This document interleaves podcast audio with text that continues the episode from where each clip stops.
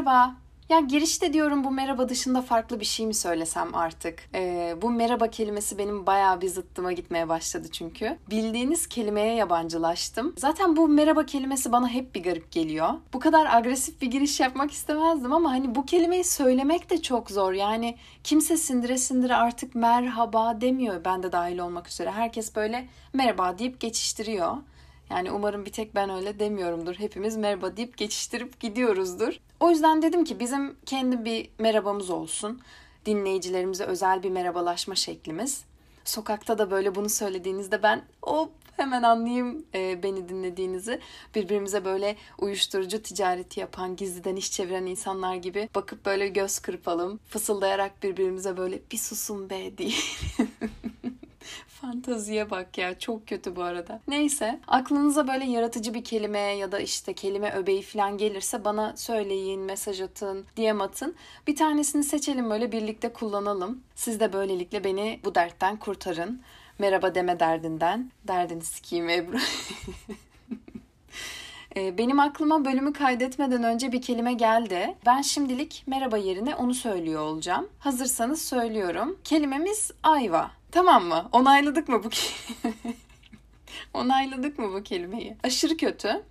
E, ama olsun benim e, şipşak aklıma bir tek bu geldi. Siz daha iyisini bulana kadar e, kelimemiz ayva olarak kalsın. O zaman bir susun be podcast'te özel merhabamızı söyleyerek başlıyorum bölümümüze. Ayva! Bir Susun Be Podcast'in dördüncü bölümüne hoş geldiniz efendim. Bu bölüm diğer bölümlere pek benzemeyen bir bölüm olacak öncelikle. Yapım aşamasında ben ve e, tüketim aşamasında sizi duyguseline uğratmayacak bir bölüm olmasını ümit ediyorum. E, lütfen sıfır beklentiyle dinlemeye başlayın. Lütfen her bölümü zaten sıfır beklentiyle dinlemeye başlayın. Yaptığım ilk iki bölümün ve e, paylaşamadığım bir bölümle de birlikte üç bölümün psikolojik ağırlığı mental olarak beni biraz yorduğundan e, ilk üç bölüm vari bir bölüm bölüm daha yapmadan önce dedim ki aa bir soluklanalım ya. Bir duralım ya yazıktır ya günahtır bana da size de yani artık. O yüzden size bir iyi bir tane de kötü haberle geldim. Bu iyi ve kötü haberin sizinle hiçbir alakası yok. O yüzden böyle derin bir oh çekip arkanıza yaslanıp dinlemeye başlayabilirsiniz. İyisi de kötüsü de benim kendi hayatımdan olaylar çünkü. Geçenlerde başıma beklemediğim bir olay geldi. Şaşırdık mı? Hayır tabii ki de. Ben maça gitmiştim tamam mı basketbol maçına. Ya bilen bilir yani ölüm kalım meselesi yoksa ben hep giderim zaten maçımı izlemeye. Neyse ben gittim maça devre arasında da işte uzun zamandır görmediğim biriyle karşılaştım. Yanıma geldi böyle konuştuk biraz. Aa merhaba dedim nasılsın işte iyiyim sen nasılsın dedi. İyiyim ben de dedim. Neler yapıyorsun? Hayat nasıl gidiyor falan diye sordum. İyi gidiyor, fena değil. Ben de sana soracağım ama dedi. Bekledim ben de salak gibi. Anlamadım yani ne diyeceğini, ne ima ettiğini. Benim iyi gidiyor ama senin iyi gitmiyor anladığım kadarıyla dedi. Ben bir şaşırdım. Bir de hayatım ne kadar şu anda hani belirsiz bir şekilde yokuş aşağı gidiyor olsa bile uzun zamandır görüşmediğim birinin bunu söylemesi beni bayağı şaşırttı. Podcast'inin ilk bölümünü dinledim dedi. Aa dedim teşekkürler vakit ayırdığın için. O yüzden dedi anladım hani hayatında neler olduğunu, nelerle baş ettiğini. Ben hemen savunmaya geçtim orada. Ama dedim yani orayı sen sıfır noktası gibi düşün. Üçüncü bölüme gönderme yapalım buradan da. Sıfır noktası dedim hem bir şeyin başlangıç noktası hem de bitiş noktası. Yani orası bir şeylerin aslında başlamak üzere olduğu bir nokta. Yani pek de berbat halde değilim aslında falan diyorum. Bir yandan da düşünüyorum acaba şu an e, karşımdakine kendi hayatımın yaşanılabilir olduğunu mu kanıtlamaya çalışıyorum. Benim hayatım onun da ima ettiği gibi gerçekten iğrenç bir hayat mı değil? Gerçekten berbat bir hayat mı diye. Ee, bir yandan podcast neden böyle bir izlenim bıraktı diye düşünüyorum. Oysa ki hani gayet heyecanlı ve yüksek enerjiliydim birinci bölümde de. Ama aldığım diğer geri dönüşler de genel olarak e, Ebru durumun bu halde olduğunu bilmiyordum. İşte bu kadar katlanılamaz olduğunu düşünmemiştim falan gibi cümleler olduğu için beni pek tanımayan insanlardan. O an ben pek e, bozuntuya vermedim. Ama hani böyle de Ebru bu kadar vahim bir halde olduğundan haberimiz yoktu denmesi başka bir etki bıraktı tabii ki bende. Yani ne diyeyim? Teşekkür ederim bir kez daha hayatımın yaşanılamaz olduğunu bana hatırlattığınız için. Ama bakın içinden biri olarak söylüyorum. Gerçekten o kadar kötü değil. Yani sandığınız kadar kötü bir hayat değil. Ben o podcast'te anlattığım hayatımın içinde de gülünebilecek ve mutlu olunabilecek şeyler bulabiliyorum. Ama biliyorum yani e, bunları düşünmelerinin sebebi tamamen aslında bakış açısından. Ya beni tanıyan biri podcast'te başlamamın aslında istediklerimi yapmaya doğru ilk adımım olduğunu, ve e, aslında en zor adımın da zaten ilk adım olduğunu, buna rağmen bir şekilde başladığımı bilir yani ve aslında e, bunun bana ne kadar iyi geldiğini, benim bazı şeyler için ne kadar heyecanlı olduğumu farkındadır. Pek de önemli değil ya. İlk söylendiğinde bayağı bir şüpheye düşmüştüm ama e, sonradan pek de önemsemedim açıkçası. Podcastlere gelen tek yorum ay Ebru biz senin hayatının ne kadar berbat olduğunu bilmiyorduk değildi. Çok daldan dala atlıyorsun Ebru, konular birbirinden çok ayrık diyenler oldu. Dedim olabilir diyormuşum. Yani benimle az buçuk sohbete giren insan zaten benim konuşma biçimimi bilir yani ben böyle konuşurum. Başladığım yerle bitirdiğim nokta aynı olur genelde ama o başlangıçtan bitişe dağlardan geçer, denizlerde yüzer, uçurumdan atlar öyle gelirim yani. Biraz böyle bütüncül bakmaya çalışırım o anlattığım şeye. Kimisi böyle takip edemez bir noktadan sonra kaybolur ama dikkatini veren kişi bir şekilde bence yolunu bulur. Bu arada e, bu bütüncül konuşma konusu açılmışken geçenlerde şey oldu. E, bir kere biriyle sohbet ederken bana sen çok dişil argüman kuruyorsun dedi. Ben de böyle şey gibi bir şey dedi sandım hani çok seksisin gibi bir şey söylüyor sandım. Ee, ama benim aptallığımmış yani sonradan açıkladı ne demek istediğini. Karşımdaki insanı böyle konuşturan, argüman içinden argüman üreten, işte konuların içinden yeni konular doğurtan anlamında diyormuş o dişil argümanı. Argümanın dişil olması da zaten oradan geliyormuş hani doğurganlık açısından. Hayatımda aldığım en güzel iltifattı bu arada. Neyse e, hani bölümün başında dedim ya ben sizin burun büktüğünüz işte Ebru senin yaşadığında hayat mı be kardeşim dediğiniz hayatımın içinde hala mutlu olunabilecek şeyler bulabiliyorum diye. İşte geçenlerde başıma gelen olaylardan birini anlatacağım şimdi size. Mendiller hazırsa şaka şaka bu sefer ağlatmayacağım. Evet başlıyoruz. Şimdi ben bir gün e, akşama kadar kaldım tamam mı okulda tek başıma takılıyorum işte kendi içimde düşüncelerimle boğuşuyorum falan. Ne yapacağım diyorum ben hayatımla. Doluyor koyuyorum almıyor. Boşa koyuyorum dolmuyor. Yorulmuştum bir de o gün bayağı. Hem iş hem de okulda istemediğim şeyler olmuştu böyle üst üste. Moralimi bir türlü düzeltememiştim öyle yükseltememiştim derken Saat akşam 9'a doğru gelirken bindim ben metroya İTÜ'den. Benim e, kürkçü dükkanına doğru gideceğim. Benim durağa geldik ben tam ineceğim.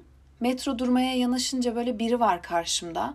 Allah'ım diyorum bu adam bana bir yerden tanıdık ya nasıl olur ya diyorum hayal görüyorum falan diye düşünüyorum. Tabii bütün bu düşünceler saliseler hızında geçiyor beynimden. Kapı açıldı çıktım ben dışarı. Kendisi gayet kibar bir şekilde kenarda inenleri bekledi. Sonra bindi metroya. Ben böyle aptala döndüm o metronun dışında. Baktım sadece hani bir şey de diyemedim ona. Karşımda benim çok etkilendiğim oyunlardan birinde oynayan, bana sanat ve işte özellikle tiyatro aşkını aşılamış tiyatro oyuncularından biri duruyordu. Celal Kadri Kınoğlu. Şeyden bilebilirsiniz belki Acemi Cadı'daki müdür desem. İşte o şahıs kendisi. Benim devlet tiyatrolarında doğru düzgün izlediğim ilk oyun sanırım giydirici oyunuydu. Ve oyunculuk performansıyla böyle sahneyi sahiplenişiyle beni çok etkileyen bir oyuncu olarak ilk giydirici oyunundaki performansıyla tanımıştım aslında onu. Oyunun senaryodaki adı kostümcü bu arada. Oyunda zaten e, Ronald Harwood tarafından kaleme alınmış çok sağlam bir senaryoya sahip. Filmi de var hatta 83 yapımı. Oyunun içeriğinden pek bahsetmek de istemiyorum aslında ama konu olarak da beni kendine bağladı. İkinci Dünya Savaşı zamanında geçiyor bu giydirici oyunu. Savaşın o zor şartlarında hala tiyatro yapmaya uğraşan insanları izliyoruz. Hem savaşın insanlar üzerindeki etkisi hem o tiyatro aşkıyla yanıp tutuşan insanların e, hayatları uğruna sağlam duruşlarıyla savaş sürecindeki o sanatı yansıtmaları. Yani konuya bakarsanız günümüzden pek de bir farkı yok aslında. Ee, biz de şu an ne kadar adı olmasa da bir nevi savaşta sayılırız ülke olarak. Moda sahnesinin mesela elektrikleri kesildi uzunca bir süre ve sanat uğruna hala emeklerini, vakitlerini, varını yoğunu ortaya koyan örneklerden aslında sadece bir tanesi bu. Neyse diyelim, içimize gömelim, konumuza dönelim. E, savaş yıllarında geçen bir oyun bu. Alabildiğine acı, alabildiğine hüzün. Çok dramatik bir oyun yani anlayacağınız. Başlangıcından son sahnesine kadar böyle hem güldüren, hem ağlatan, hem sizi oyuna kilitleyip o yıllara götüren, hem de böyle sürükleyici yüksek tempolu bir oyun, giydirici oyunu. İlk orada kanlı canlı görmüştüm ben Kınoğlu'nu. Sonrasında birkaç defa daha aynı oyunu izlemeye gittim hızımı alamayıp. Ben zaten ya çok sevdiğim oyunları ya da hiç beğenmediklerimi mutlaka bir kere daha izlemeye giderim. Eğer ücreti makul bir şeyse tabii ki. Ama o oyundaki replikleri, oyun bittiğinde o seyirciye selam kısmındaki mahcupluğuyla ve böyle oyunun o son saniyesine kadar hiç hissedilmeyen ama oyun bittikten sonra o selam kısmında aslında oyun sürecinde ne kadar yorulduğunu görüyorsunuz ya. İşte bu demiştim yani insanın bir şeyi aşkla yapması gerçekten çok başka. Bir hırkası var mesela bu oyunda Celal Kadri Kınoğlu'nun karakterinin. O hırkayı öyle bir giyiyor ki ya o hırka ondan başkasına olmaz yani. Size şunu da söyleyeyim hatta. O hırka Celal Kadri Kınoğlu'na da olmaz. Onun karakterinin hırkası yani o bildiğiniz Norman karakterinin. Kim bilir kaç sefer daha oynadı o oyunu ama ben her gittiğimde kendi çizgisinde farklı oynayış biçimleri geliştirdiğini görüyordum. Ve orayı böyle oyun alanı haline getirmesi bile çok hoşuma gitmişti. Yani replikler, dekorlar, oyuncular aynı mesela. Ama ben her gittiğimde bir öncekinden farklı bir şey yakalıyordum ve inanamıyordum. Sonrasında böyle onu araştıra araştıra düşüncelerini, fikirlerini, başka işlerini de takip eder oldum. Oyunculuğa ve sanata bakış açısını çok daha iyi anladım. O heyecanlı heyecanlı konuşması, böyle yerinde duramaması, kibarlığı, sevecenliği bitiyorum ya adama. Sürekli takip ederim yani ne yapıyor, nerelerde, işte güncel oyunu, işi, sahnesi falan nedir diye. Büyük tesadüf bu arada. Benim gibi iti çıkışlı o da. Ben henüz e, çıkamasam da. Merak etmedim değil acaba o da benim kadar illallah etti mi bu okuldan diye. Bu arada bütün bunları onu görmeden önce öğrenmiştim. O yüzden e, metro çıkışında görünce onu böyle tanıdığım birine rastlamışım gibi hissettim. Ya sadece onu görmek bile o kadar iyi geldi ki gitmedim yanına mesela onunla konuşmak için yolumu uzatmadım. Selam vermedim. İşte sizi tanıyorum, büyük hayranınızım demedim. Bir imza almadım, selfie çekinmedim. Benim indiğim yerde o bindi metroya ve sonra metro kalkıncaya kadar baka kaldım sadece. O geçmememiz gereken sarı çizgiyle metro arasında. O bile yetti ya bana güç olmaya. Ne pes etmesi dedim ya. Dur, dur daha yeni başlıyoruz hemen pes ediyorsun. O gün böyle kafamda binlerce soruyla okuldan çıkmıştım. Metro çıkışında ama onu gördüm ya böyle dedim ki Ebru bak bu bir işaret yani. Başka hiçbir şey olamaz ya bu net bir işaret. O gün beni hayallerimden vazgeçirecek bir sürü insan konuştu benimle.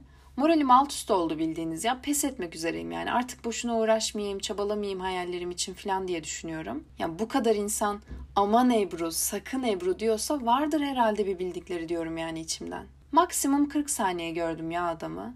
Ama yetti işte. Bu gerçekten bir işaret miydi yoksa ben bahane mi arıyordum da onu buldum bilmiyorum. Ama ben küçüklüğümden beri hiçbir şeyin tesadüf olduğuna inanmıyorum yani hiç inanmadım tesadüflere. O gece tekrardan dedim ki yani hayallerim için sonuna kadar çabalayacağım. En azından elimden geleni yapacağım ya. Olmazsa olmaz yani. Ama ben elimden geleni yapmazsam, şansımı denemezsem büyüyünce böyle somurtkan, etrafına kin kusan, böyle nefret saçan bir yetişkine dönüşeceğim. Ki yok mu etrafımızda? Tonlarcası var yani. İyisi mi ben bunu işaret diye alayım. Yoluma da kendi bildiğim gibi devam edeyim. İnsanın böyle alev almak için bazen e, küçük bir kibrit ateşine ihtiyacı oluyor. Gerisi zaten kendiliğinden geliveriyor. O kadar mantıksız geliyor ki mesela bazen bana da verdiğim kararlar.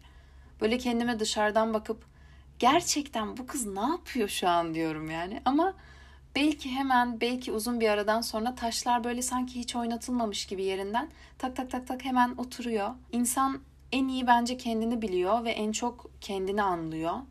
O yüzden bazen böyle biraz e, başkalarının sesini kısıp kendi sesini dinlemek gerekiyor.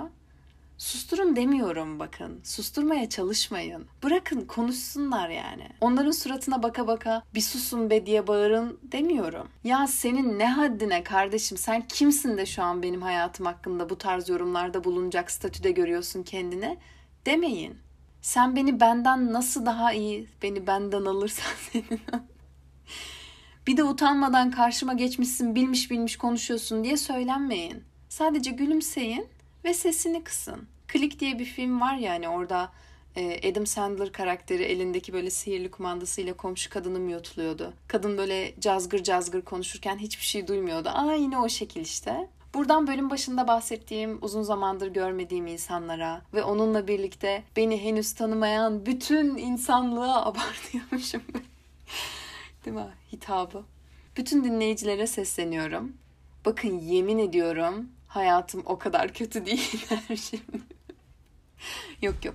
Ya bir şey zaten ne kadar güçlü savunursanız e, onun tam zıttını düşünüyorsunuzdur. O yüzden kardeşim siz dinlemeye devam edin. Ben bir içimdekileri anlatayım. Siz asıl o zaman görün hayatımın ne kadar berbat olduğunu.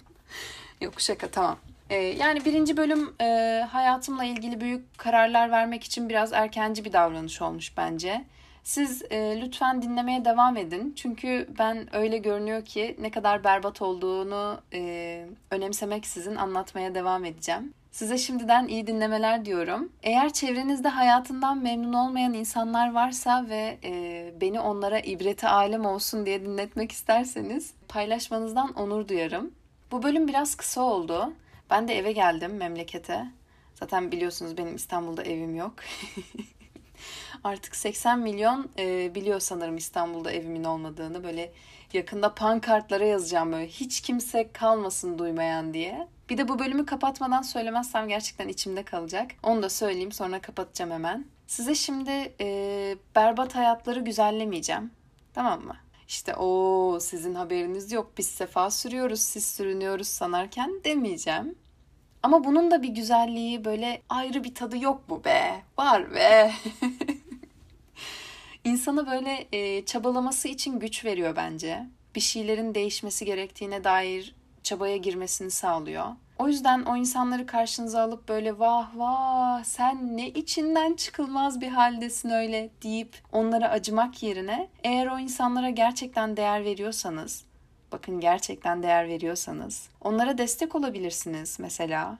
Yani kimse sevdiği biri berbat bir hayat yaşasın istemez bence.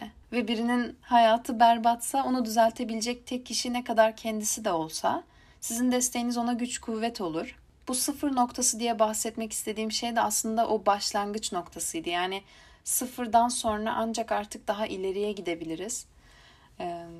Daha fazla da bu bölümde konuşmayayım artık. Biliyorsunuz ki gidip düzeltmem gereken e, sefil bir hayatım var. bu da şey demek gibi oldu ya. Ocakta yemeğim var demek gibi oldu. Neyse. E, sonraki bölümlerde görüşmek üzere. Hoşçakalın.